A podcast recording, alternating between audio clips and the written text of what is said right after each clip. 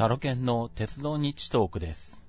この番組は乗り鉄好きなタロケンが鉄道について気ままにまったりと語る番組です。えー、お久しぶりです。えっ、と、まずはですね、えー、北海道新幹線日帰りプロジェクト、えー、支援まで、えー、支援じゃなかった、ごめんなさい。えっ、と、ご支援いただいた方へのリターンまで、えー、すべて終了しまして、えー、その、えー、終了のお知らせになります。えー、改めてご支援本当にありがとうございました。えー、まあ、たくさんの方にご支援いただきまして、あの、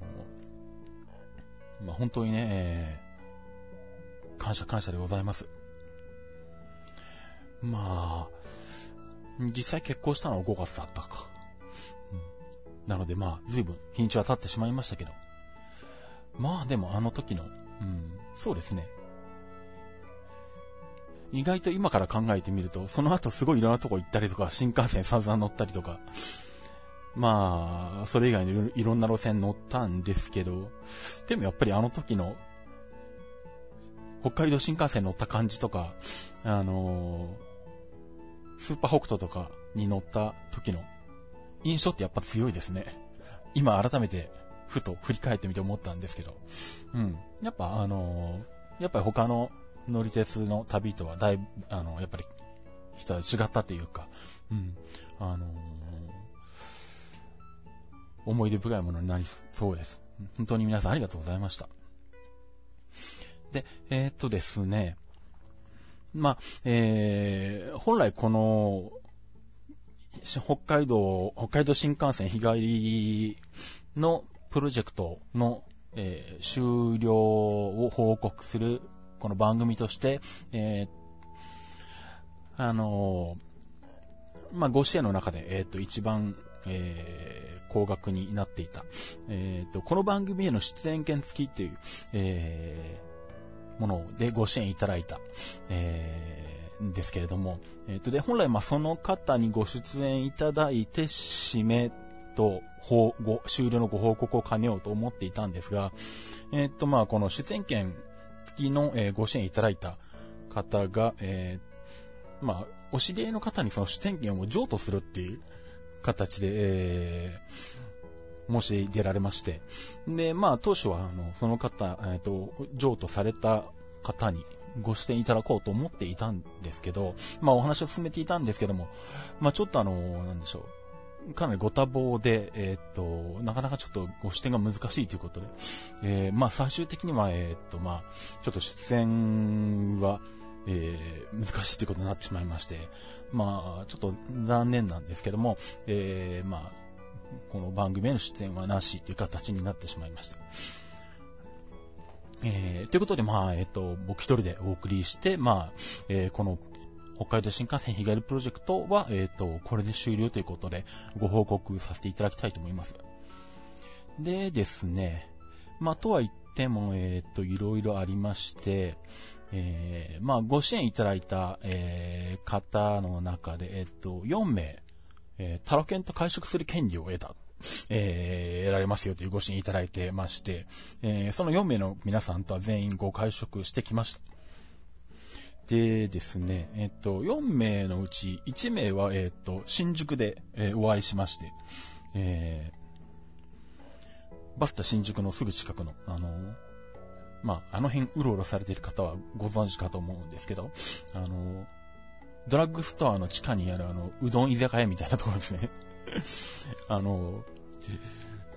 まあ、頻繁に僕が乗っているあの、静岡駅高速バスのスンプライナーの出発があの、バスタ新宿に、えー移転した時には、えーいつかこの、うどん居酒屋入りたいなとか思ってたんですけど、なかなかでも、一人ではいまいち、えー足が、え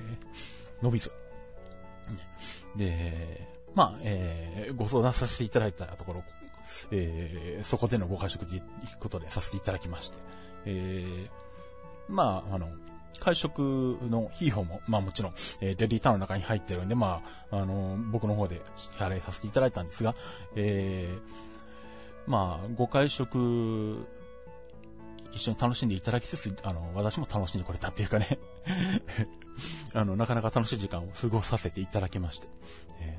ー、で、まあ何、ね、あの、お話の中でもお仕事の話とか、いろいろ興味深いお話聞かせていただきまして、まあ他の方もそうなんですけど、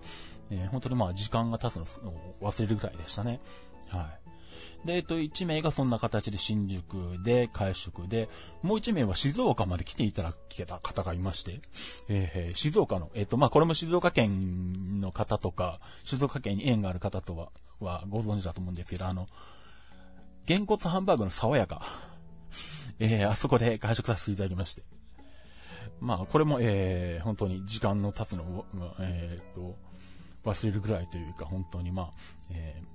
ー、いつまでも話を尽きないって感じになったんですけど、えー、そこでご会食させていただきまして。で、まあ、えっ、と、残りお二方ですね、えー、お一人が、えっ、と、岡山の方で、で、もう一人が、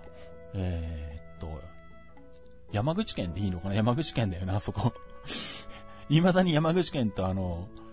なんだ、広島県の、あの、岩国とかあの辺の境目がどっちかよくわかんないみたいな。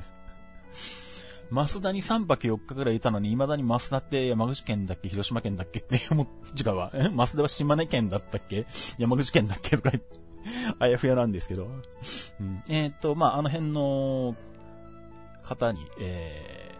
方ですね、えー、にご支援をいただいてましたんで、えっ、ー、と、その岡山の方と、えー、その、えー、まあ、中国地方の、えー、方と、えー、ご会食させていただきました。で、えー、っとですね。で、まあその、えー、っと、山口の、えー、方はですね、えっと、今でいう西川鉄道、えー、第三セクターに移行する前は、元日線ですね。えー、なんだっけ、南岩国だったっけ？起点が。西岩国だったかな？忘れちゃいましたけど。要は岩国からちょっと行ったところ、岩徳線で一駅行ったところから分岐して、えー、っと、違うな、二駅だな。川西だな。岩国違う。岩国西、岩国川西で川西から分岐するのか。川西から先で、えー、っと、まあ、終点は錦町なんですけど、本来は山口線の日原っていうところまで行く予定で建設された路線ですね。えー、まあ、今だと清流新岩国って名前になってますけど、昔は未章って言っていた駅が、えー、新岩国、新幹線の新岩国から、200メートル ?300 メートル ?400 メートルまあ、歩いて行ける範囲だったんですけど、接続域にならなかったっていうね。えーえー、まあ、国鉄当時は、えー、接続機で見なされてなかったっていうね、えー、まあ、えー、ちょっとまあそういう面白いポイントがある駅なんですけど、うん、中学生の時に広島とかに行って帰り新和国から帰ってくる時、新幹線で新和国から帰ってくる時に、新和国で待ち時間があったんで、歩いて未章まで行った覚えがあるんですが でも、えっと、元日線自体は結局乗ることができず、えー、で、今回、えー、まあ、その方と会食するにあたって、待ち合わせ場所を西川鉄道の終点の西町にしたので、えー、西川鉄道に乗ってきました。で、西川鉄道に乗ってきたんですけれど、えー、っと、まあ、これがですね、体操のインターハイの取材と一緒に絡めて行ってきた格好だったんですね。うん。なんで、まあ、えっ、ー、と、錦町まで車で迎えに来ていただいて、途中車で乗せていただいて、えー、移動しながら途中で食事もさせていただき、えー、で、まあ、最終的には、あの、大変助かることに増田までお送りいただいてですね、えー、まあ、えー、そんな形で、えー、結構長い時間ですね、半日くらい、えー、お付き合いいただいたような格好になりまして、えー、まあ、その説は本当にありがとうございました。で、まあそんな感じでですね、えっと、体操のインターハイと絡めて行ってきまして、体操のインターハイが、えっと、島根県の浜田であったんですね。浜田ってどこやねんっていうとこ、あのー、感じのところなんですけど、まあ、えー、詳しくは Google なり、えー、Google マップで見てください。えっとですね。で、うんと、で、まあ、せっかくそのなんだ、まあ、西川鉄道とかあの辺まで行くのであれば、せっかく山口まで行くので、えー、っと、以前から、以前からっていつからだ？もう中学生ぐらいの頃から、いつか乗りたいと思いながら乗れなかった、宇部線と野田線も一緒に乗ろうと思って、えー、乗ってきまして。で、まあそうすると、えー、静岡を朝出ても厳しいので、え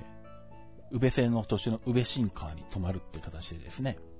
まあ比較的なんでしょう、山口宇部空港に近いところですか？で行ってきました。で、山口宇部空港じゃないわ。えっ、ー、と、その宇部新川宇部新川ですね。まあ当然今回初めて行ったんですけど、まあまああの、なんだ、ビジネスホテル探すと何軒かあるんですね、手頃なところが。今回も5000円ぐらいのところかな。で、まあ駅から割と近いところで泊まれて、まあ他にもビジネスホテル何軒もあったんで、まあこんだけビジネスホテルがあるから、まあそこそこ大丈夫だろうと。まあ、えー、まあ、コンビニはまあまあ、歩き、歩ける範囲にあったかな。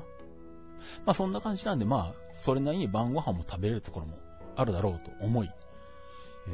えー、夕方に着く感じで、ねえ宇部新川に行ったんですけど、まあ、びっくりするぐらい店がないと。まあ、地方に行くとよくあることなんですけど、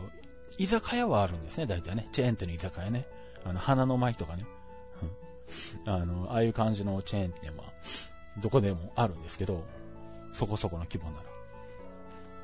まあ言っても宇部新華は、多分、ビジネス客とか結構いるだろうと思うし、他の店もあるかなと思ったら、あの、居酒屋以外に、ラーメン屋が2軒しかないっていうね。ラーメン屋で2軒かよって えって思ったんですけど。まあ、歩ける範囲の話ですけどねうん、あのー、ま、さすがに新見ほどではないですが あのー、おここまで何にもないところは久しぶりだなと 大曲りでももうちょっとなんかあるよね、みたいな 感じではあったんですけどね。あの、なかなかゆべ進化はね、あのー、予想に反して見せなくてですね、ビビりましたね。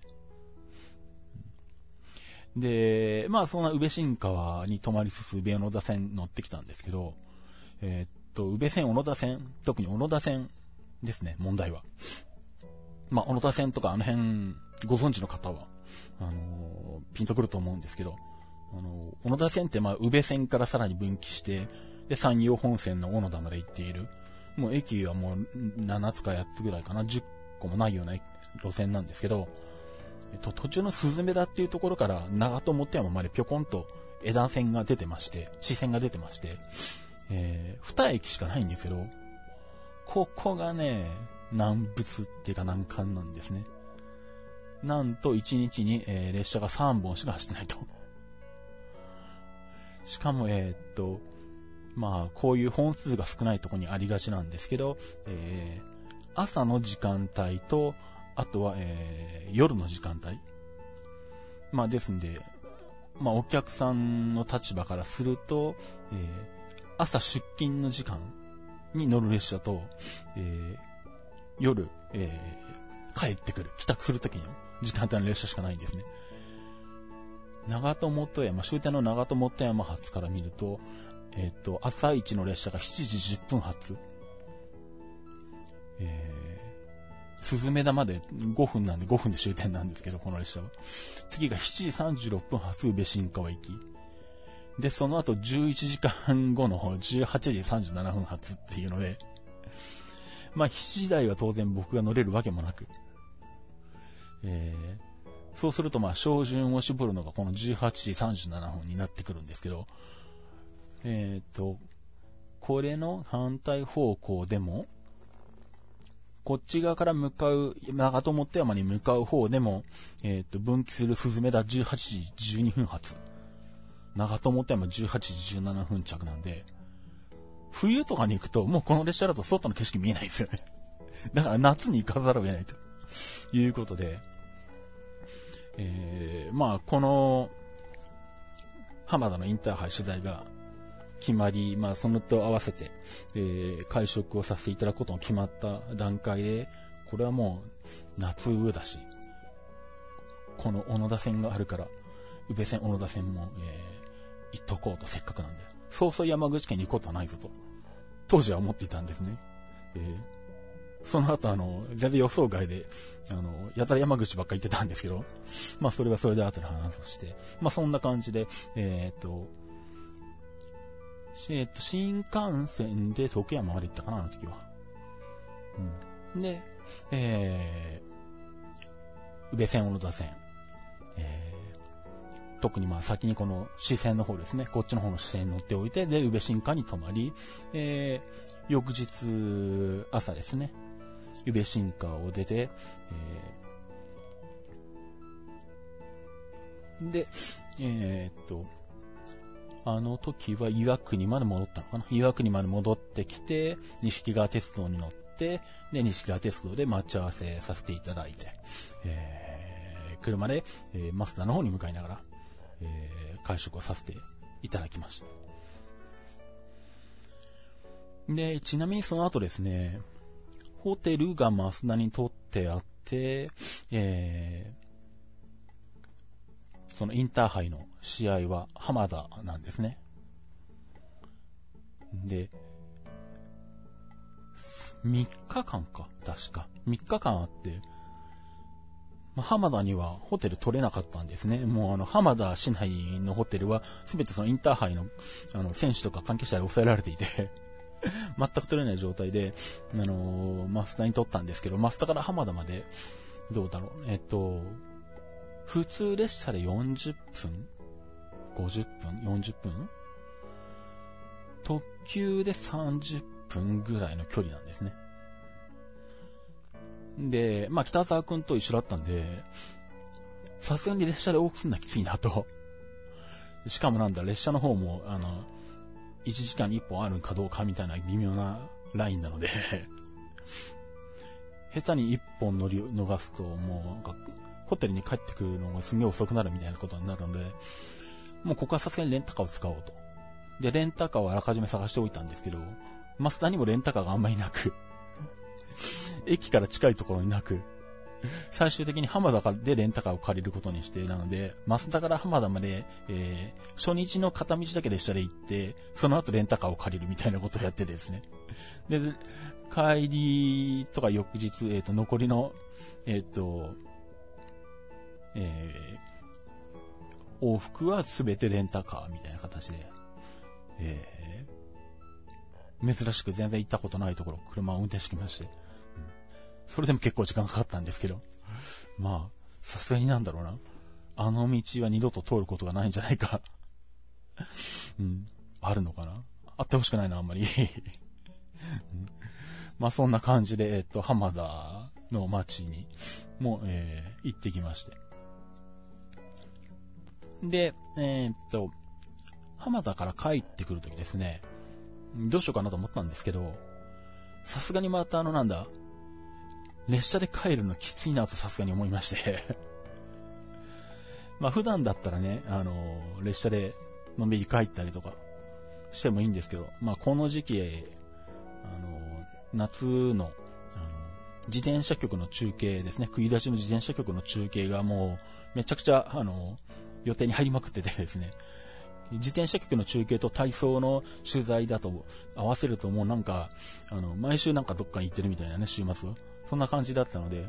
まあこれはちょっとサクッと帰ろうかなというのと、あとはユナイテッドの、ユナイテッド航空のマイレージですね。マイレージで、えー、っと、 ANA の国内線が、えー、5000マイルで乗れるっていうのがあって、知識としては知ってたんですけど、使ったことなかったんで、試しにちょっと、ね、それを使ってみたいなと思ってですね。で、石見空港から羽田まで、えー、羽田、あ、 ANA、ANA で帰ってきました。なんでまあ帰りはサクッと帰ってきたんですけど、まあでもそんな感じで、あの、浜田への行き、行き方とかなんかいろいろ交通機関調べてたらですね、えー面白いのを見つけまして、あの、浜田市がやってるんですね、これはきっと。浜田市が、えっと、なんでしょう。まあ、なるべくなんだ、あの、ビジネス客とか、観光客とか誘致するために、えー、は、えっ、ー、と、岩見空港の飛行機利用、飛行機を利用してる、えー、やってくる方向けに、えっ、ー、と、岩見空港から増田駅までのタクシー料金と、あと、増田から浜田までの、えー、JR の運賃ですね。えー、これを補助、あの、補助しますと。なんで、えっ、ー、と、その補助を受けると、浜田から石見空港までの移動がタダでできるっていうのがあってですね。うん、で、果たしてこれ、あの、なんだ、無料で入手した、あの、 ANA のチケット、ユナイテッド、ユナイテッドのマイレージでタダで入手した、あの、チケットでもこれは有効なんだろうかどうなんだろうかと思いながら、まあでもあの、浜田の方のですね、その、えー、駅の中のなんか、あの出張所かなんかあるのかな？行政の。うん。観光センターかなんかですね。うん。そこに行って、えっ、と、この、補助受けられますかって言ったら、なんか全然問題もなく、ああ、できますってことで。で、そこで、えっと、なんだ、浜田、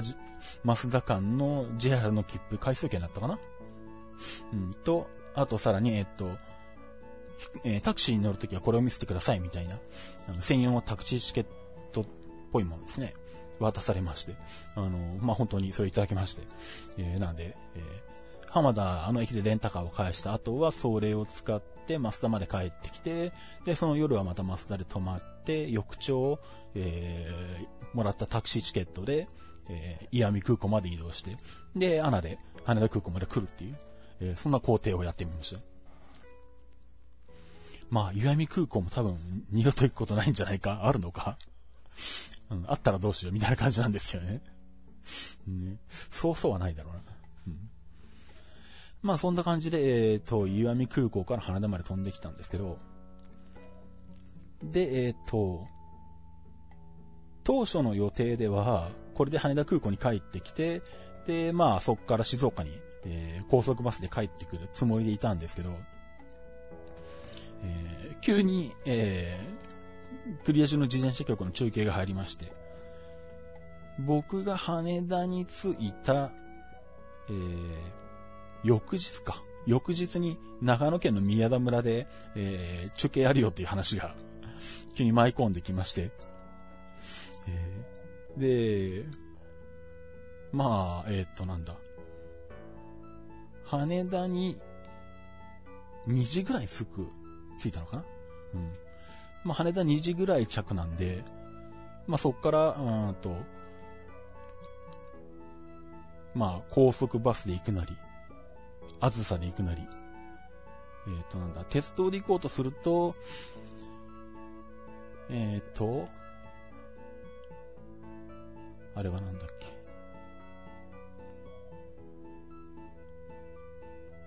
えっ、ー、と、まあ、鉄道だけで純粋に行こうとすると、立野まで中央線で行って、そこから飯田線で降りていく感じになるのか。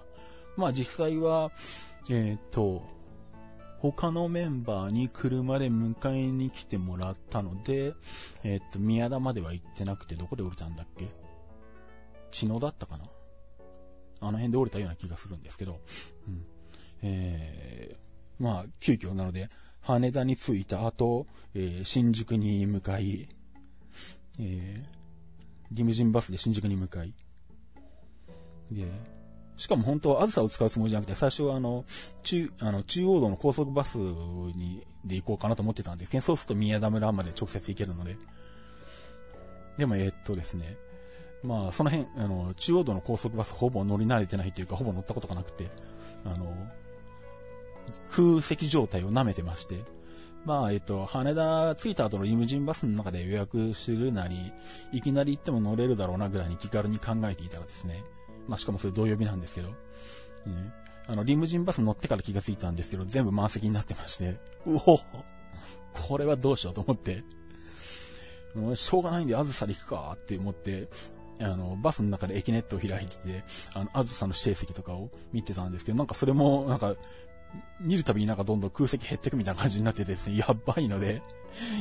急いで、えっと、駅ネットであずさんの指定席を抑え、まあ、それで、えっと、宮田村まで向かったみたいな感じで、えー、なんでまあ予想外に、えっと、増田に行ってきた後、浜田に行ってきた後、さらに、えー、新宿からあずさんに乗っていくみたいな 予想外の展開になったんですけど、まあ、ちなみに、えっと、そこの宮田村の中継が終わった後の帰りは、ナノニーさんに、えー、途中まで車で送ってもらったんですけど、あの、なんちゅうんだろうな。飯田線沿線って、あの、静岡市とすごい、最短距離では、あの、なんだ、直線距離では近いんですけど、交通網が非常にこう、難しいんですね。うん宮田村、例えば飯田線で宮田村、宮田から乗って、その日のうちに静岡に帰り着こうとすると、何時だっけ ?4 時ぐらいに出ないと間に合わないみたいな感じだったかな。で、一番早く帰ってこれる方法っていうのは結局、東京周り、中央高速バスとかで東京を回るか名古屋を回るかとかっていう風にこう、東西どっちかに迂回するのが最短、えー、最短になるんですけど、まあ、えっ、ー、と、まあ、どの方法がいいんだろうなって考えた結果、えっ、ー、と、なんだ、愛知県方面に帰っていくナノニさんに、えー、の車に乗せてもらって、えー、中津川まで送ってもらうと、そこから先は信濃と新幹線で帰ってこれるんで、まあ、それで、えー、車に乗せてもらってですね、中津川から帰ってくるってですね。前、確か2、3年前に、まだ TOJ が、えー、ミノと飯田しかやってないとか、そんな時も、飯田で中継終わった後の帰り、どうしたらいいかって考えると、結局飯田線で帰ってくると時間が全然かかるので、やっぱり中津川まで行って、中津川から信濃と新幹線で帰ってきたんですよね。だからなんだ、あの、飯田線沿線から静岡に帰ろうとすると、あの、名古屋周りが一番早いっていうね なんとも難儀な場所なんですけどね、あの辺の、長野県の飯田先生は。うん、ましょうがないですね。あの、リニアができるのを首を長くして待つしかないんでしょうね、あの辺は。早く行こうとしたら。まあでもリニアができたとしてもどっちにしてもあれか。東京か名古屋もあるから同じなのか。まあその辺は同じですね。よく考えたらね。うん。まああとはなんだ。飯田線沿いに今作ってる高速道路ができると高速バスとか、豊橋とか、こっちの方から走り出すのかな浜松ぐらいから。まあ、そういうのができればね、もうちょっと静岡側からのアクセス良くなるかもしれないんですけど、今のところはまあ、まあ大体名古屋経由とかそんな感じで、えー、行ってくる形になります。まあそんな感じでですね、えー、支援いただいた方の会食も含め、それからさらに体操の取材も含め、さらにそこに、えっと、自転車中継も絡み、っていう、あの、トータル1週間っていうね、8月1日から8月7日っていう、当初全然考えてなかった長い日程になったんですけど、まあそんな感じで、えっと、行ってきまして。で、もう一つ、えっと、もう一人の方ですね、の、が岡山だったんですけど、えっと、これもまあ、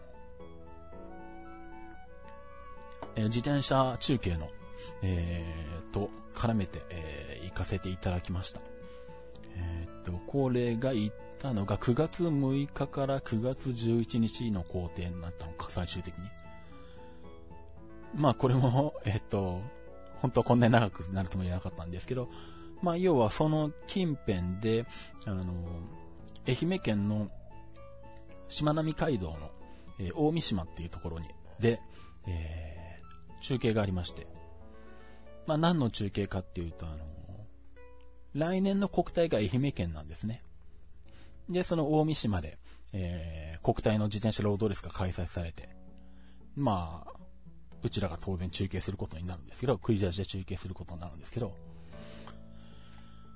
まあ、その、えー、っと、国体の1年前に大体、えー、プレ国体っていうのかな。あの、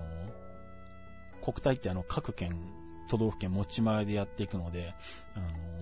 47都道府県なんで、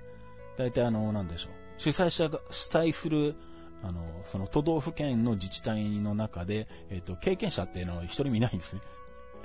なので、あの、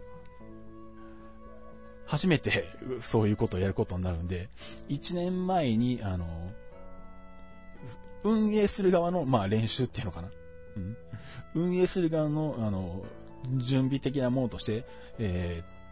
プレ国体みたいなのをやるんですけど、まあ自転車ロードレースの中ではそれが、えっ、と、都道府県対抗ロードレースっていうものをやることになってまして、その都道府県対抗ロードレースが、えっ、と、愛媛県の大三島で、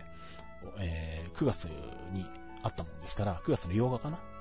うん。にあったので、えー、っと、まあ、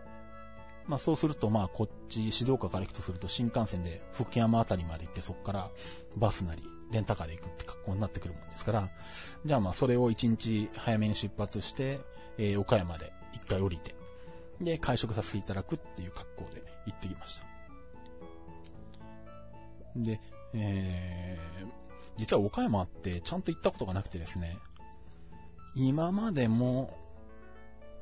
途中下車はしたことあったのかな？ひょっとしたら途中下車もしたことなかったかもしれないです。乗り換えばっかりだった気がしますね。津山線に乗りに行った時の乗り換えとか、なんか白尾線とかでヤクモを乗り換えたとかで乗り換えした記憶はあるんですけど、ひょっとしたら改札出たこともなかったかもしれない感じで、で、当然、えっとなんだ、岡山電鉄とかも乗ってか、乗ったことがなかったんで、えー、まあ、新幹線で岡山まで行き、えー、岡山電気ですね。路面電車も、えー、乗ってきて。で、その後に、えっ、となんだ、まあ、あと、後楽園。あの、プロレスの方じゃない方の後楽園ですね。えー、あの、日本三大名園の後楽園。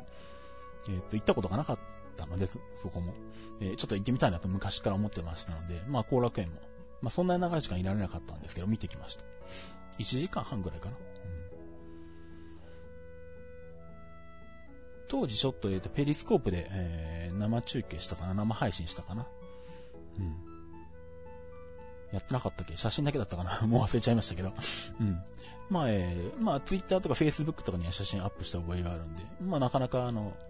やっぱり綺麗な公園ですね。うん。あの、本当は恋に餌をやるところが名物だったらしいんですけど、もうもう一回行った時点でそこが空いてなかったので、それはできなかったんですけど、うん、まあ、えー、なかなかやはり、あの、三大名園というだけあって、うん、まあ、綺麗でもあるし、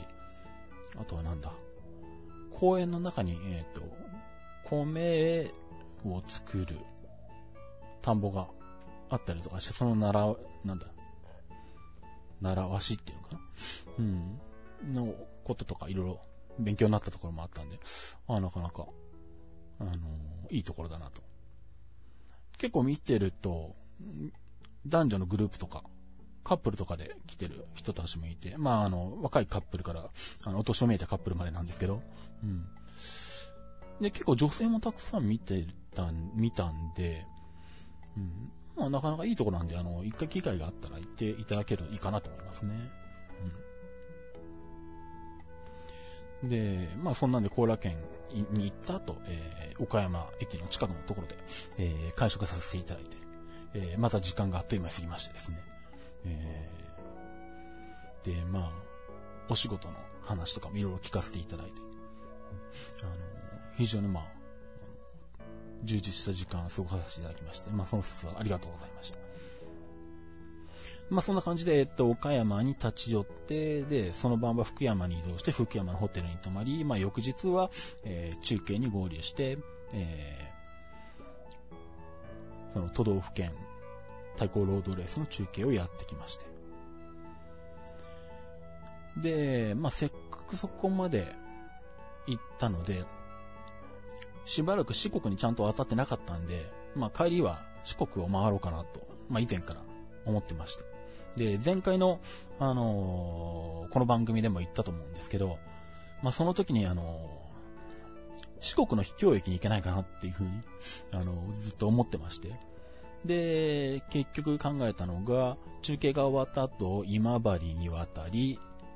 で、そこから、えー、琴平の近くまで、えー、その日のうちに移動しておいて、ホテルに泊まって、行くと、えー、四国の秘境駅、二大秘境駅と言ってもいいのかな？坪尻と新海。えー、ここにまあ、えー、っと、行った後、夕方ぐらいに高知につけるので、えー、で、高知でまた、えー、ユナイテッドのマイレージを使って、えー、穴で鼻で飛ぶというのを工程を組みまして、まあその通り行ってきました。まああれですね、以前に四国にちゃんと行ったのっていつな、多分20年ぐらい前とか、そんなんじゃないかな。25、6とかが多分最後だと思うんで、まあ、当時はもう JR? まあでもあの、全然列車も何もかも様変わりしてて、あの、予算本線の電化とかされてから初めて行くみたいな感じなんで。もはやあの、なんだ、あの、四国に入ってあの、走ってる車両全部初めて見るみたいな。そんなぐらいの感じでしたからね。おこれが2000系か、とか思ったりしながら。あの、列車に乗ってきたりとかしたんですけど。で、えー、まあそんな感じで、えー、っと、四国に久々に渡って、えー、予讃線をずっと来つつ、えー、っと、まあ、ホテルに一泊し、琴平の近くの善通寺ってところにもあったんですけどね。うん、善通寺も何もなかったな。うん、あの、ビジネスホテルがあるからといって、あの、ちゃんとあの、晩ご飯を食べるとこがあると思い込んじゃダメですね。善通寺はね、えー、コンビニはホテルの目の前にあったんですけど、ミニストップが1個。で、あとは、えー、歩いて行ける範囲にはほぼめぼしい店はなく、えー、うどん屋が、うどん屋があるんですけど、えー、四国のうどん屋って夜やってないんですね。うん、営業時間見たら6時半から2時とかね、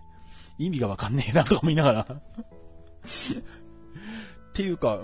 あの、噂に聞いた朝うどんを本当に食うんだとか思いながらまあ、せっかくなんで、じゃあ、なんだ、いつもだったら1分でも早、あの、寝ておきたいんで、早起き、早起きなんか一切しないんですけど、まあその朝うどんをちょっと食べておくかと思って、珍しく朝、出発予定時刻より30分早起きしてですね、ホテルの近くの朝うどん食べてきましたけど。うん。あの、店内の仕組みが、あの、花丸うどんそのままで、まあ、てか、花丸うどんは当然、三抜き、あのね、四国の、あの、讃岐うどんを、あのチェーン店にしたんだから、まあ、当然っちゃ当然なんですけど、おやっぱこういう仕組みなんだねっていうね。うどん、えっ、となんだ、うどん注文する前にあの天ぷらとか取って で、うどんを頼んで、レジに行くみたいなね。あんな感じで、もうなんか、そのままだなとか思いましたね。うん。丸亀製麺とかもそうですけどね。うん。あんな感じのチェーン店じゃない地元を、で、昔からやってるうどん屋が朝6時半とか7時からやってて、あの、昼過ぎに終わるっていうのがどうもあの、あの辺ではスタンダードなようで。まあ、えー、ね。まあ、今回はでも、まあ、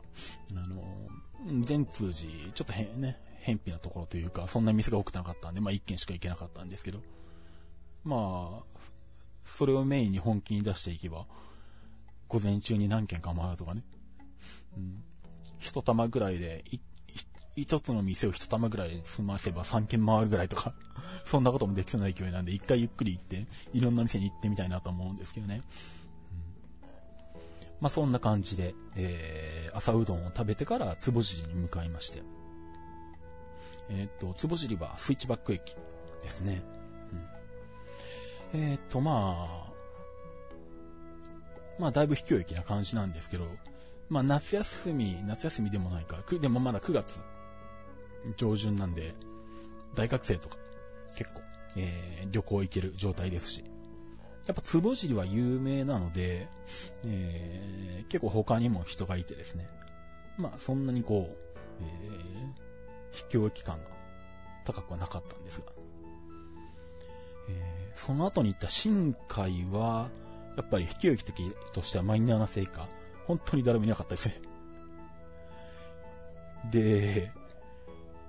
なんだ、列車を待っている間に、えー、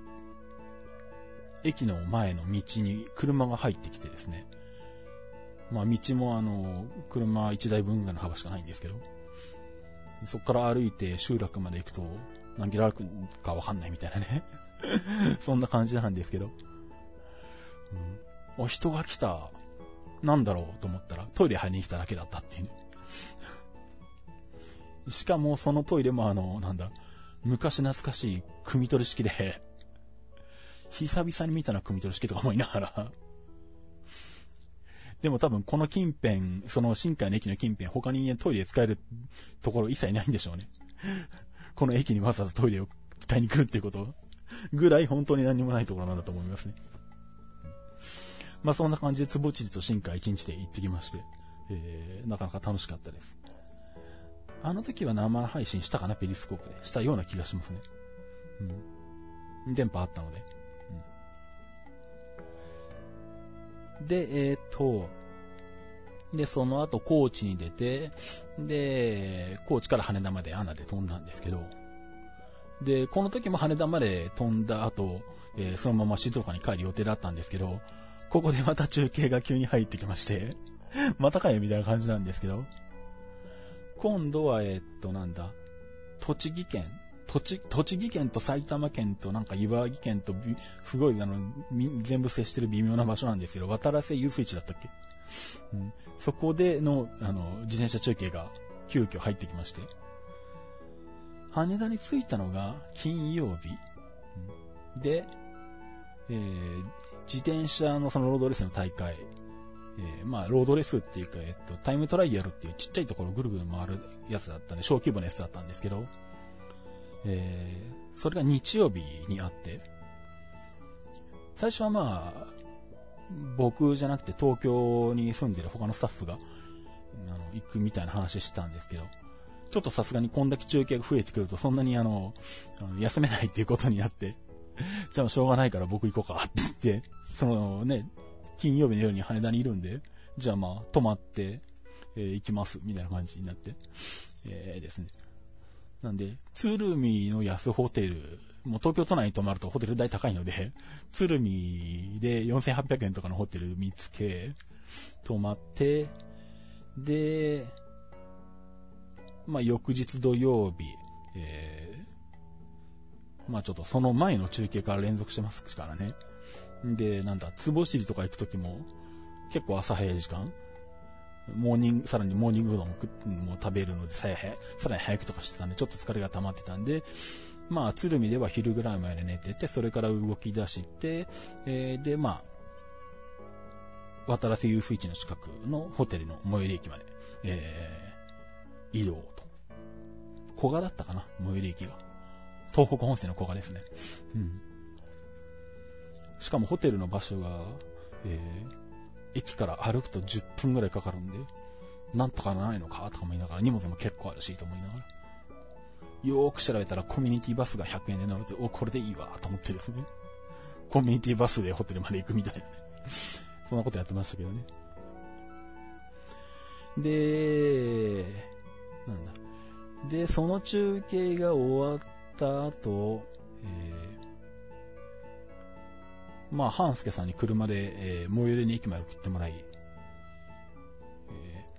ー、その会場の遊水地の最寄り駅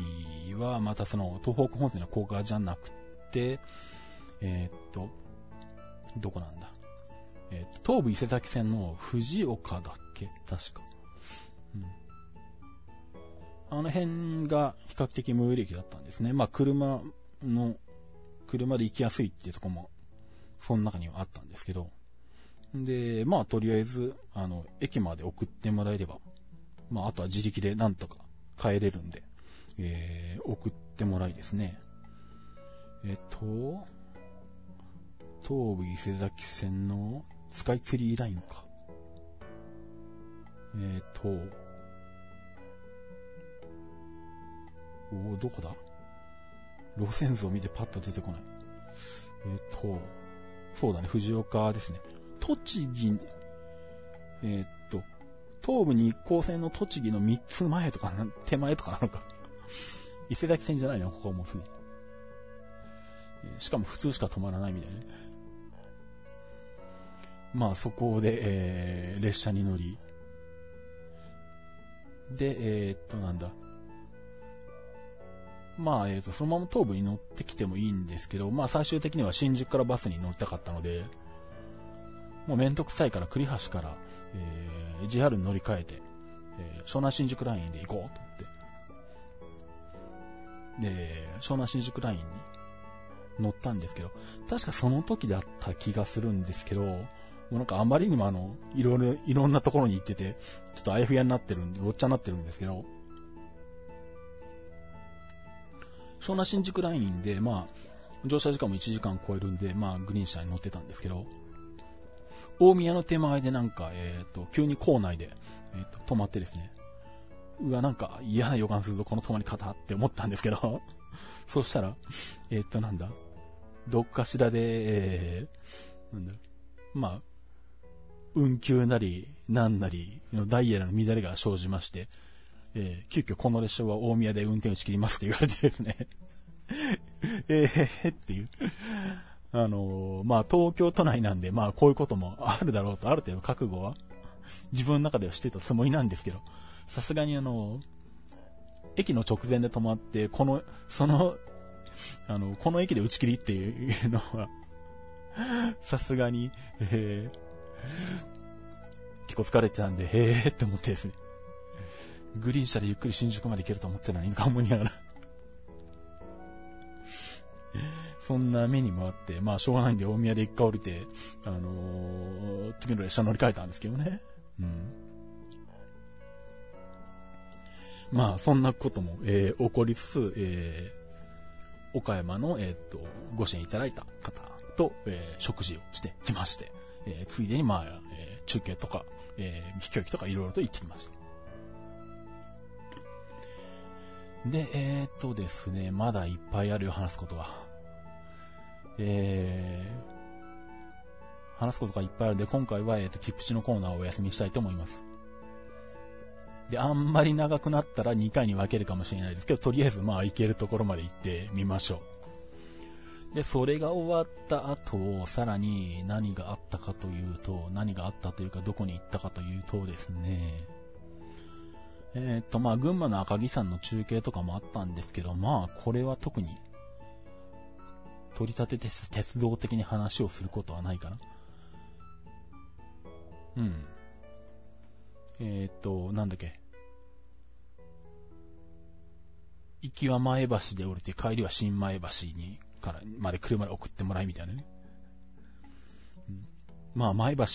の駅は初めて降りましたけど。まあ、取り立てて それ以外には目立ったことはなくみたいな感じですね。うんえっ、と、でですね。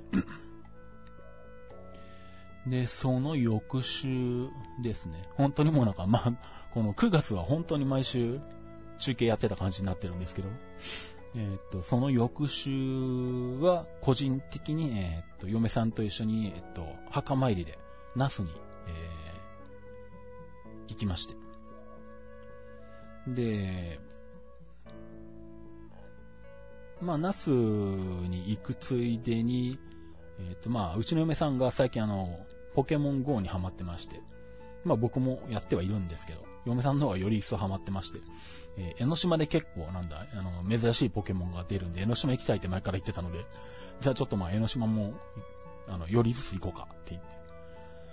まあ新幹線でそこそこの時間に静岡を出て、えー、藤沢まで行き、で、そこから江ノ電に乗り、え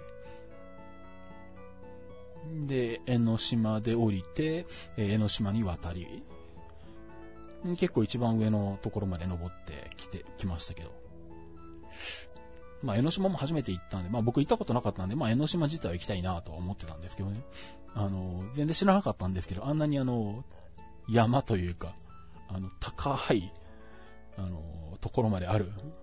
えー、島だったんですね。なんか勝手にイメージであの、結構なんだろう、高くてもなんか10メートルぐらいの うん、それぐらいの高さしかない山かなとか勝手にイメージしてたんですけど、全然、全然山みたいになってるじゃん。で、神社もなんかあの、縦に伸びてるし、みたいな。坂道はすごいし、みたいなね。うん有料のエスカレーター、エスカーだっけ？エスカーですね。うん、エスカーって書いてあったな。エスカーに乗りつつ、あの、一番上まで行ってきましたけどね。うん、で、まあそんな感じで江ノ電に乗りつつ、えー、まあその日のうちに那須まで着いて、那須でホテルに泊まり、えー、翌日墓参りも済ませ、で、前も言った、えー、那須動物王国と、あとはカピバラ牧場に行き、カピバラ牧場じゃない、えー、アルパカ牧場だ。アルパカ牧場に行ったりとか、えー、してたんで、まあ、たまに、えー、その時、ツイッターなり、フェイスブック見られた方は、あの、その時の写真なんかも見られてるんじゃないかと思うんですけど、まあそんなところも行き、まあその辺は、えっと、もうちょっと、バスとかでもなかなか行くの大変なので、レンタカーを借りて、えー、レンタカー運転して行ってきましたけどね。で、塩原温泉に泊まり、塩原温泉でスープ焼きそばを食べ、えー、で、さらにレンタカーで、えー、鬼怒川温泉まで行き、そこでレンタカーを乗り捨てして、で、まあこれも恒例となった、えー、墓参りの時には必ず、えー、乗る、え、スペーシアの個室に乗り、えー、で、マスの寿司を食べ、えー、スペーシャの個室で飲んだくれながら、え浅草を目指すみたいなですね、えー、ことをやってたんですけど、で、本来だったらここで、えー、そのまま静岡に帰るつもりだったんですが、またかよっていう 話なんですけど、本当またかよなんですけど、それが、えっ、と、なんだ、えっ、と、スペーシアで、えー、浅草に着いたのが、土曜日の夕方ぐらいなんですけど、その翌日に、えっと、山口の えっと、周南市で、えー、自転車中継があるっていう話になりまして、えー、まあ、来れるかと言われたので、BJ に。いや、まあ、夕方に浅草に着いてるんで、そこから新幹線望み飛ばせば行けます。みたいな話になったら、じゃあそれでいいやって話になってですね。マジかやとか思いながらまたそこで東京で嫁さんと別れ のぞみに乗って、えー、徳山まで行きっていうですね。徳山のホテル着いたの11時ぐらいじゃなかったっけ？あの時確か。で、また翌日中継してるみたいなね。どんだけ中継してるんだよ、みたいな感じなんですけど、本当に9月はそんなんでしたね。9月にそのなんだ、都道府県対抗と渡良瀬と赤城山と、この周南クリテリウムがあって、あ、そうか、周南クリテムリウムはもう10月になってんのか。うん。そうですね、10月2日とかなんで。まあでもほぼ毎週、この9月から10月の上旬には、えー、中継してましたね。この周南クリテリウムの翌週は岩手で国体だったんですけど もう今から考えても、こうおかしいよななんかとか言うぐらいずっと中継してたみたいね。うん、そんなことになってますね。うんそうだね。9月に入るその前の8月の最終の日曜日も、さらに、えっ、ー、と、山口県、山口市で、えー、中継があって、あの、さっき話してたその、宇部小野田線に乗乗りに行ったのが8月の頭なんですけど、その時点ではまだそんな話がなかったんで、あの、これは山口県に行くことなんか滅多にないから、あの、宇部線小野田線に乗っとこうと思って、それが終わった後急にあのなんだ、山口、あの、9月、8月の28日かな？日曜日。にに中継がいきなりあるって言われて、うわ、山口なんて当分来ることないから、頑張って上の温度線、打線乗りに行ったのに、また山口に行くのか？と思って、まあでもいっかと思って新幹線でこう、ギュッと行ってピュッと帰ってきたんですけど、それが終わったらさらに、また山口県で中継があるって言われて、どんだけ山口行ってんだ俺はっていう。だから、あの、東海道山陽新幹線をこんだけ短期間に、あの、長距離乗ったのは、ないですね。うん、本当に今年はあの、新幹線めちゃくちゃ乗りましたね。まあ、これから話すあの、なんだ、国体もそうなんですけど、国体も盛岡だったんで、まあ、去年、あの、都道府県対抗で一回行ってるんですけど、えー、しわ、盛岡から車で3、40分の紫波町ってところなんですけどね。うん。まあ、ここでも、あ、えー、中継あったので、えー、その、えー、っと、なんだ？スペーシャで浅草に着いて、そこからのぞみで山口に行って、帰ってきたその翌週の週末土日が、今度は岩手と いうことで、えー、まあ、岩手の会場に昼過ぎ2時ぐらいとか2時半ぐらいとかに着かなきゃいけないんで、あの辺に。えー、まあ、午前中に、とりあえず新幹線で東京まで、東海道新幹線で東京まで行き、さらに、えー、っと、なんだ、はやぶさに乗り換えて、えー、盛岡まで行くみたいなね。うん、あの、非常に僕らしくない新幹線にこう、まっすぐ行くみたいなのを、また、さらに繰り返しまして。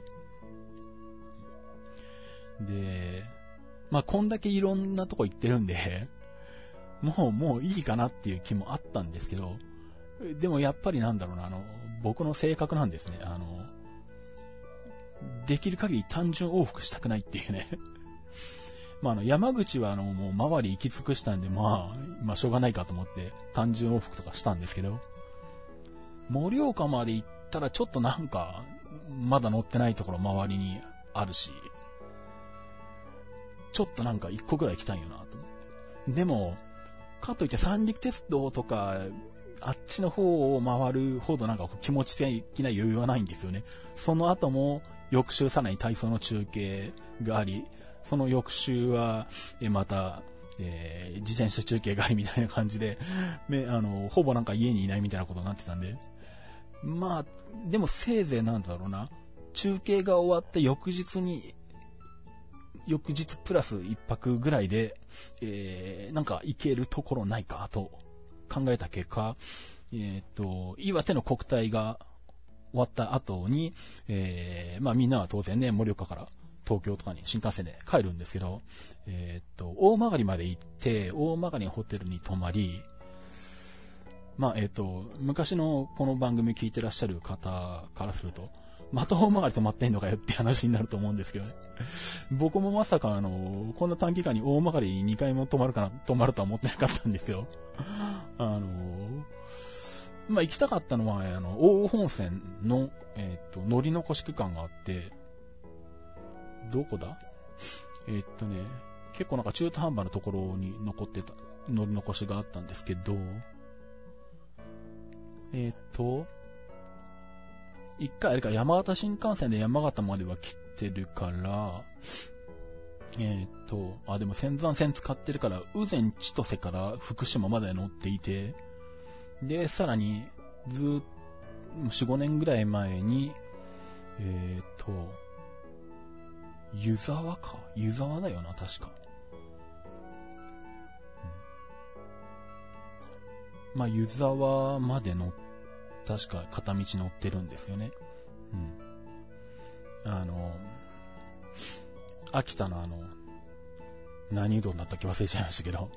うん、有名なあの、秋田のあのうどんを食べに行った時に、えー、その店が湯沢からタクシーとかで行けるような、あバスで行けるような場所だったのかななんで湯沢まで片道乗ってるんで、湯沢から宇前千歳が残ってるっていう、すんごいあの、微妙なというか非常に行きにくいえー、ところが残る、残ってるんですね。まあ、一昔前のこんなにこう日本全国で新幹線網が出来上がる前は、こういう大本線のこういう途中経路って多分、特急とかで何かしら通過するなりとかして、乗り、潰せてしまったんですけど、当時というか昔はね。今みたいな新幹線網が日本全国に張り巡らされてくると、その新幹線網と外れた区間って、なんとか本線みたいなところでも、あのー、やっぱ乗り残っちゃうんですね。で、今後も、まあこの本線の区間、特急も一切走ってないですし、普通列車しか走ってないんで、移動手段として乗るっていうことが、えー、多分ないだろうなと思ったので、じゃあまあここを乗っとこうかと、うん、いう形にしました。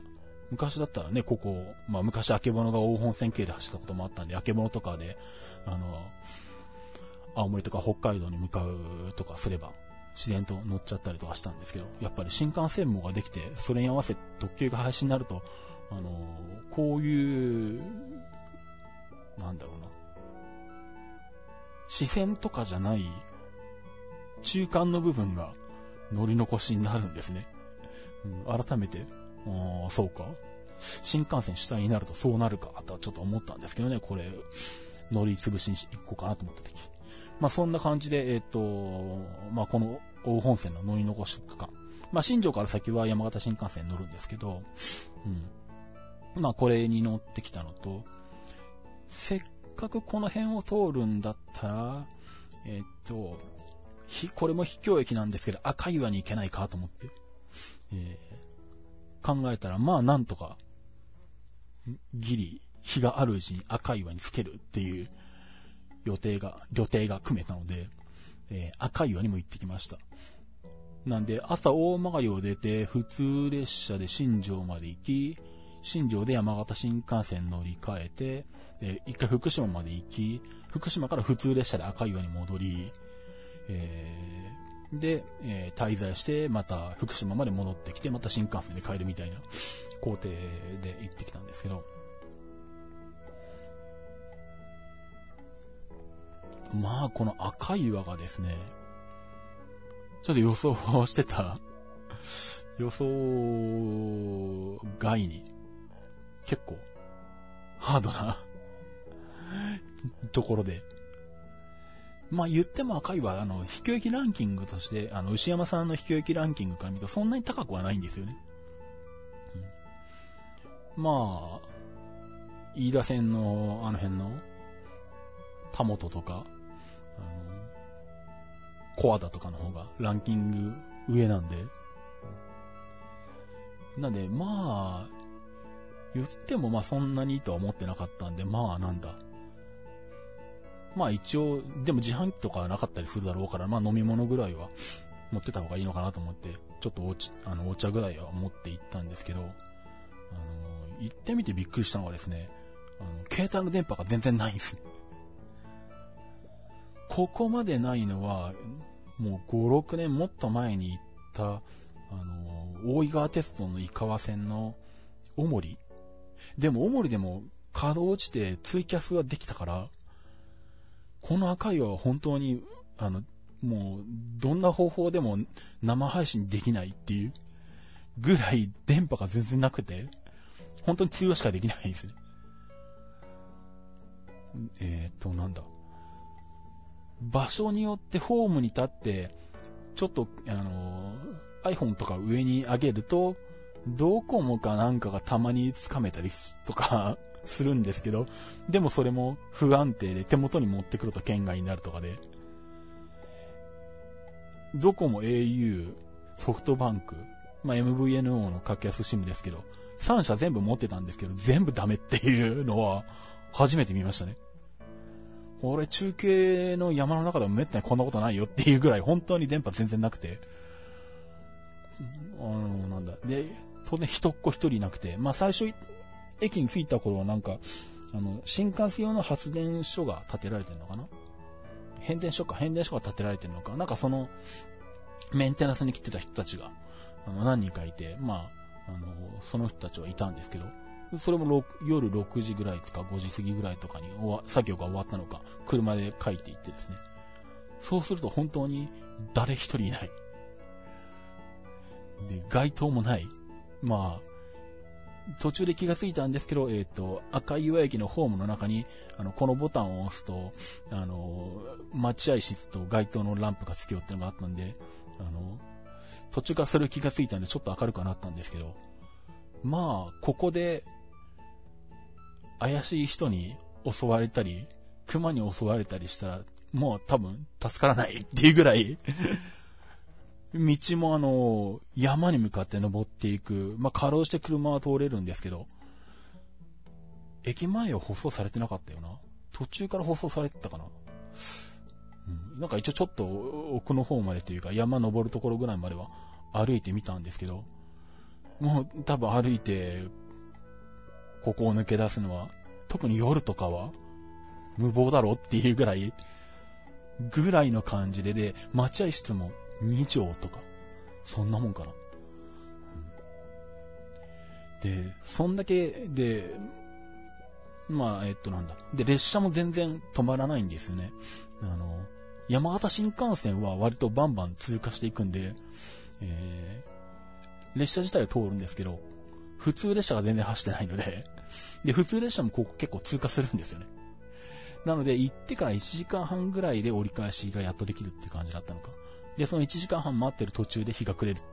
てっていうことで、で、赤い岩のホームも、そうそう、えっ、となんだ、待合室は一応明かりはつくんですけど、なぜそんな狭い感じで、で、まあドアも閉まるんですけど、圧迫感が半端なくて、外真っ暗なんで、待合室にいると逆に怖いんですね。外が真っ暗で。なんか来たら、もう全く逃げ道ないみたいな感じになってくるので。なんで、寒いけど、もうこれはホームにいようかなと思ってたんですけど、またこの赤岩のホームは、あの、一応伏線区間にはなってるんですけど、めちゃくちゃ幅幅が狭くてですね。で、その上、あの、駅にもあの、ベンチ1個もない、1個もないっていう状態で、しょうがないんで、あの、まあ、えー、っと、待合室の方に抜ける、あの、ちょっと階段になってるところに座っていたんですけど、うん、それでもなんだろうな、翼がその左右を通過していくんですけど、幅2メートルあったかな？あのとこ、あそこは。なんかとにかくすごい圧迫感がある 圧迫感があるわ。ホームでも圧迫感があるわ。待合室も、あの、なんか、圧迫感あるわ。しかもあの、明かりもないわ。あの、携帯の、あの、回線も繋がんないわ、みたいな感じで。あのなんだろうな。ここはさすがにあの、他の人を誘って連れてきたらまずいなっていうぐらいの感じでしたね。ここまでハードな秘境駅は、ちょっとなかなかないですね。まあ、コアダとかに夜に行ったら、まあ、こんな感じになるのかもしれないですけど、コアダはまだ、もともと、あの、友人駅だった頃の駅舎とかちゃんとあるんで、まあ、山の中で一人っ子一人はね、いいですけど、でも木の、あの、ベンチとかに座って、もうちょっとまだ、広々としていられるんですけど、赤いは、で、まあもちろんあそこも携帯も、どっかのキャリアは繋がるんで、うん。まあネット、iPhone とかでネットを見ながら時間潰すってのもできるんですけど、もうそれすらできないということで、あの、まあ赤いは、まあそもそもあの、本当にそんなぐらい、あの、何もないし、人も来ないんで、まあ冬季は、あの、閉鎖されるんですね。なんで、11月から3月ぐらいまでは閉まってんのかなうん。なんで、まあこの時期はまあそもそも行こうと思っても行けないんですけど、まあでもあの、春先とか、あの来年の10月ぐらいとかに、えー、しかも夜にの時間帯にかかる感じで赤いは行こうと思ってる人はあの気をつけて行ってください。あの、ベリーハードです。僕が言ったランキングの中で、えっ、ー、と、引き受けランキングの中でもまあ、やっぱりかな、コボロ、コアだ。でも、コ、コボロも携帯の回線繋がるからな。うん。もう、おもりぐらいですかね。まあ今、おもり携帯繋がるかどうかわかんないですけど、今、あの、なんだ、災害で運休してるんで、うん、あの辺はいけないから確認に行くこともできないんですけど、うん、やっぱりなんだろう、携帯の電波が全く入らないっていう ところはちょっと他見たことないんで、うん、あの、ちょっとあまり気軽にはいけないかなっていう感じで、えー、夜とか気をつけた方がいい感じがしますね。まあ、熊ぐらいしか出ないんだろうとは思うんですけど、人は来ないと思うんで、うん、まあ逆に人が他にいたら安心できるか。一、人だったんで、結構あそこはハードでしたね。まあそんな感じで、なので、えっとなんだ、まあ通常だと、あの、なんかしたペリスコープぐらいで生配信とかやって時間潰したりするんですけど、この赤いはもうそれが一切できなかったので、えさすがに諦めましたね。ただ、えっと、動画を撮ってきたんで暇だったんで、えっと、それを、えっと、そのうちまた YouTube かどっかにアップしようとは思ってます。なので、まあ、そのうち、えー、また公開したらお知らせしたいと思います。まあそんな感じで、えっと、赤い輪、国体の後に赤い輪に行って、え、っと、まあ帰ってきた。うん。というのが、やってきました。えーと、こんなところかな、とりあえず。えーと、い、どこかに行ってきたのはこんなところかな。あとは特にお話しするようなものはなかったかな。うーん。そうですね。うん。ですね。えー、っと、じゃあ、そんなところでメールをいただいてますんで、えー、メールのご紹介したいと思います。えー、っと、たびたびいただいてます、ケリーさんからメールいただきまして、まあ、これもちょっと、ずいぶん時間が経ってしまっているんですけど、えー、タイトルが北陸新幹線となっています。えー、タロケンさんこんばんは、えー、こんにちは。北陸旅行に行って、金沢から富山だけですが、北陸新幹線に乗ってきました。北陸新、え、北陸本線で移動するより早い早いですね。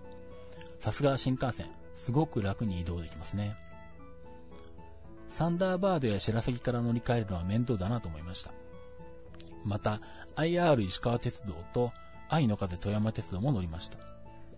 結構乗客がいて、初めは座れませんでした。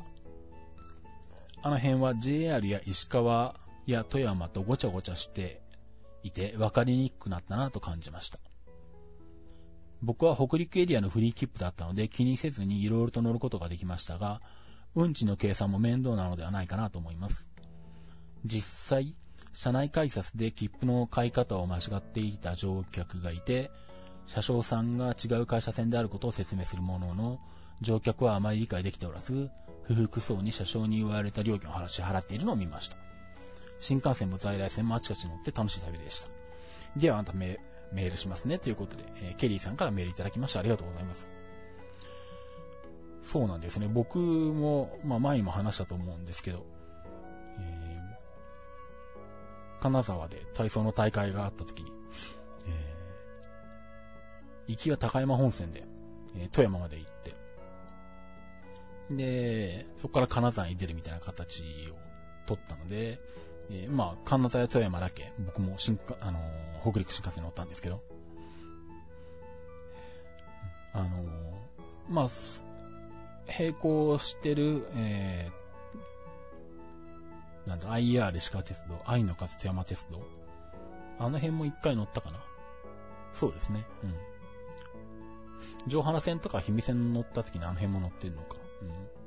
そう、あの結構混んでるんですよね。意外と座れないっていう。まあ、てか、車両が短い2両とか、2両かな ?3 両かな ?2 両かな？うん。まあ、やっぱりあの、そんな収益率は高くないんで最小限の編成になってるんだと思うんですけど、編成が短いこともあるし、本数も、あの、絞られてることもあるんでしょうけど、結構混んでて座れなかったりするんですね、あの辺の、北陸の方って。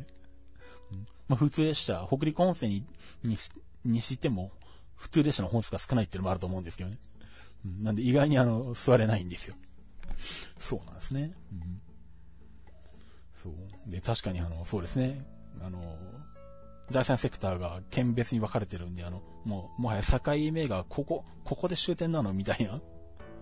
もはや覚えてられないぐらいな、地味な駅で、あの鉄道会社が変わるんで、もう、分かりにくいですね、本当に。うん。まあ、実際ね、そうですね、切符の方も分かりにくいでしょうね、きっと。うん、まあ、なんだろうな、一回なんかの機会の時に、東京側から北陸新幹線で、えー、行きたいなとは思うんですけれど、まあ昔長野まで乗ってるんで、長野、富山間を乗ればいいのか。でもなかなか静岡に住んでると、その機会がないんですね。まあ、なくはないんですけど、計算すると、東京経由で新幹線に行くとすげえ割高なんですよね。で、結局なんだ。あの、前に北陸行った時は結局 JR 東海が出してるあの、名前忘れちゃいましたけど、あの辺の北陸の近辺が乗り放題で、えー、片道は高山線経由、片道は北陸線米原経由で乗って往復して、で、フリー区間もある、あの、切符ですね、トクトク切符。で、行くと、あの、すごい割安なんですよね。そのフリ、その、で、往復の新、なんだ、往復の飛騨と白鷺と、あとさらに、えっ、と、静岡からの新幹線とか、全部入って1万9000円ぐらいだったかな。でも東京経由で北陸新幹線に行こうとすると、片道でその金額行くんですね。なんで、2倍はちょっときついなと思って、結局なかなか乗らないでいるんですけど。まあね、まあ来シーズン、またいろんなところであの、中継が行われるかもしれないので、まあそういう時でもね、なんか、あの、機会があったら乗ろうかなとは思ってますけど、今んとこなかなか、長野富山はなかなかな、うん。あんまり行くことないな 直江津とかで体操の大会がたまにあるんですけど、それに取材に行くとかしない限りはそっちの方に行かなさそうだな。うん。なんで当分ちょっとまだ乗らないかもしんないですね。はいえっ、と、まあ、そんな感じで、えっ、と、まあ、この、先月10月までは本当にドタバタしてましたね。やっと11月入って、えー、中継が終わったんで、えー、一段落してますけど。で、体操の大会もほぼ主要なものが終わったので、あとはまあ、12月に入ってトヨタであるトヨタ国際ぐらいか。うん、まあ、これもまあ、新幹線で名古屋か豊橋まで行って、からトヨタに出るみたいな感じなんで、まあ、あんまり鉄道話的には、えー、お話しするようなことはないと思うんで、今のところは、えー、この後の乗り鉄の予定も、えー、ないかなというところですね。というか、まあ、えー、っと、本当にあっちこっち、あの、移動しまくったんで、まあ、ちょっと、さすがに、えー、この、冬の期間はちょっとまあ、あの、落ち着こうかなとは思ってますけど。まあそんなこと言いながら、あの、ふらふらとどっか行くかもしれないですけどね。はい。まあまたどっか行くような話が出てきましたらまたこの番組でお知らせしていきたいと思います。えー、そんな形で、まあ思ってたよりはそんな長くならなかったんで、えっ、ー、と、一回配信で、えー、いけるかな。なので、この後、えー、まあ、編集して配信したいと思います。で、配信が終わったら、えー、あの、レディー4の方の、えー、まあ、えー、北海道新幹線日帰りプロジェクトですね。あれも、えー、プロジェクトが完全に終了したら、一応終了報告みたいなのを、えー、書くみたいなことになってるんで、まあ、それも、えー、番組配信終わり次第、えー書きたいと思いますんで、まあ、え、ご支援いただいている方には、その通知がまた行くかと思いますので、また、えー、よろしければ見ていただければと思います。はい。ということでお届けしました、鉄道日トークでした。えー、それではまた。